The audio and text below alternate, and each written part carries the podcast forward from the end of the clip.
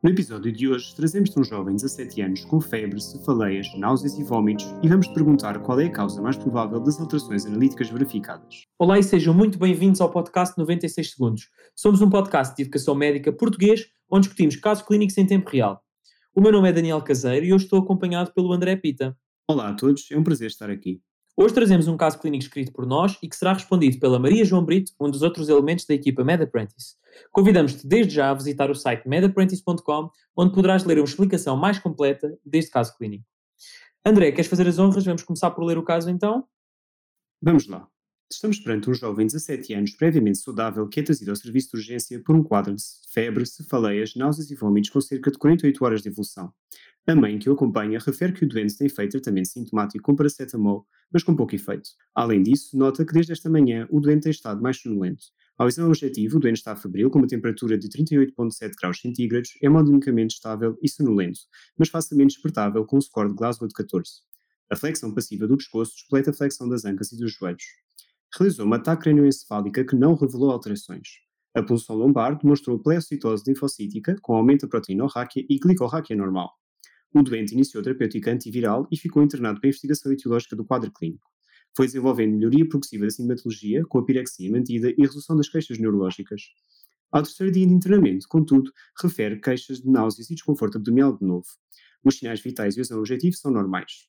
O doente realizou uma avaliação analítica que revelou um azoto ureico e uma creatinina bastante elevados. O exame sumário de urina revelou hematura microscópica sem outras alterações. A creatinina à admissão encontrava-se dentro dos valores normais. Qual é, então, a causa mais provável das alterações analíticas deste doente? É nesta altura que fazemos uma pequena pausa e te convidamos a refletir sobre o caso clínico. Se estiveres a ouvir este podcast com alguém, discute com essa pessoa de forma ativa os achados que consideres mais importantes para chegar à resposta certa. Temos connosco a Maria João. Seja bem-vinda, Maria João. O que é que achas deste caso clínico? Então, tendo em conta a clínica e tendo em conta os achados da, da punção lombar, diria que estamos perante um quadro de uma meningoencefalite vírica. A abordagem a estes quadros costuma ser com uh, a administração da ciclovir IV, sendo que o aciclovir é uma droga que pode precipitar nos túbulos renais e causar uma nefropatia induzida por cristais. Diria que é essa a causa mais provável destas novas alterações analíticas que configuram um quadro de lesão renal aguda. Portanto, diria que de facto seria uma nefropatia induzida por cristais de aciclovir. Obrigado, Maria João. André, uh, quais são as opções de resposta para esta pergunta?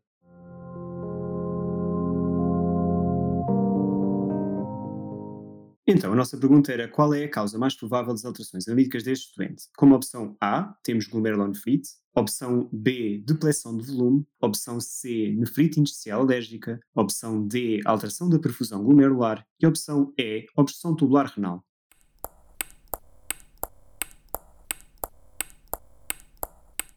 Bem, então aqui parece-me que a Maria João optaria pela linha E, obstrução tubular renal. Uh, André, qual é que é a opção correta? É de facto a linha E, obstrução tubular renal. Então, uh, este doente uh, de 17 anos, previamente saudável, uh, vem por este quadro de febre, cefaleias e depois náuseas barra vômitos ou náuseas e vômitos, e esta tríade sintomática acaba por me fazer pensar logo uh, numa meningite. Uh, para além disso, depois a flexão passiva do pescoço despleta a flexão das ancas e dos joelhos, portanto tem um sinal de Brudzinski, o que apoia ainda mais esta hipótese. No entanto, este doente tem também uma alteração do estado de consciência, tem estado mais sonolento, tem um Glasgow de 14, pronto, e neste contexto eu tenho sempre que pensar se não pode haver algum envolvimento superior e, portanto, neste caso haver já uma componente de encefalite. E é importante neste contexto porquê? Porque clinicamente uh, as nossas abordagens podem ser diferentes, porque este doente uh, pode ter uma contraindicação para realizar a, a, a punção lombar, porque às vezes existem um, lesões ocupantes de espaço que podem causar sinais focais ou alterações do estado de consciência e por isso a, a punção lombar está contraindicada. Portanto, nesse sentido, uh, André, uh, cons consegues então só relembrar quais é que são as contraindicações aqui para a realização da PL?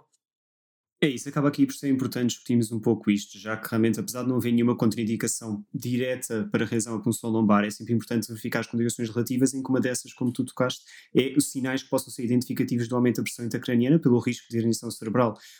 Traduzido isto, então, quais é são as principais indicações no contexto do meningite de fazer a punção lombar? Obviamente, doentes com um estado de imunocomprometimento, doentes que tenham alguma história, como já tinhas dito, uma lesão do sistema nervoso central, e sobretudo doentes que tenham realmente um quadro que poderá ser sugestivo, como a gente tinha falado, de alguma encefalite, como por exemplo exemplo, ter convulsões de novo, ou ter uma alteração do estado de consciência, ou um papiledema aqui sugestivo do, do aumento da pressão intracraniana, e mesmo déficits neurológicos focais. Pronto, uh, e depois aqui a, a, punção lombar demonstra uma pleocitose linfocítica, um aumento da proteína orráquea e uma glicorráquia normal, que acaba por ser mais sugestivo de uma etiologia viral. É claro que num doente com uma suspeita de meningite nós devemos iniciar a antibioterapia empírica o mais cedo possível para, no caso de ser uma meningite uh, bacteriana, mas o facto de termos um, um líquido cefalorraquidiano mais sugestivo de uma etiologia viral depois faz-nos ponderar em suspender eventualmente uma antibioterapia empírica uh, mais cedo. Mas pronto, neste contexto há uma terapêutica empírica que se deve fazer, que é uh, o aciclovir, que é uma terapêutica antiviral que foi iniciada neste, neste doente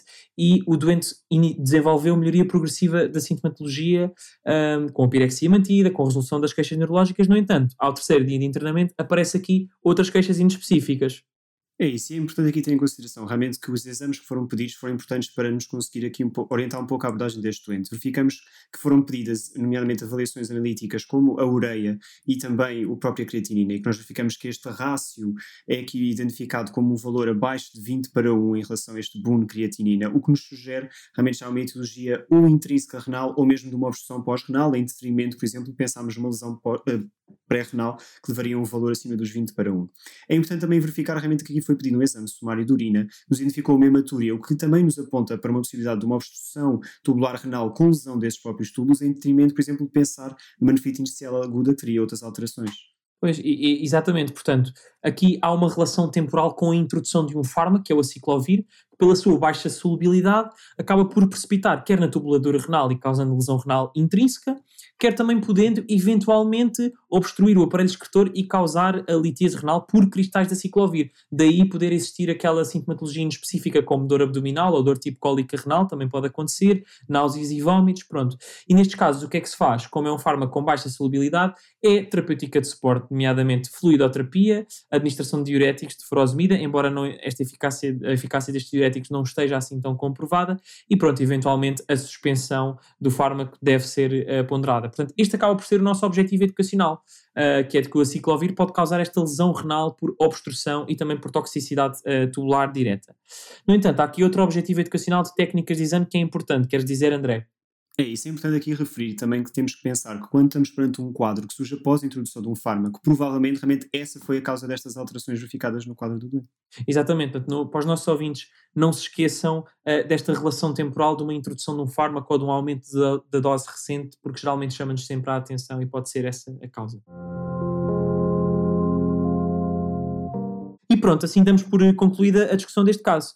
Portanto, não se esqueçam de visitar o nosso site medapprentice.com para ver a explicação deste caso clínico mais detalhada e também para consultarem outros casos clínicos. Muito obrigado e até à próxima. Até à próxima.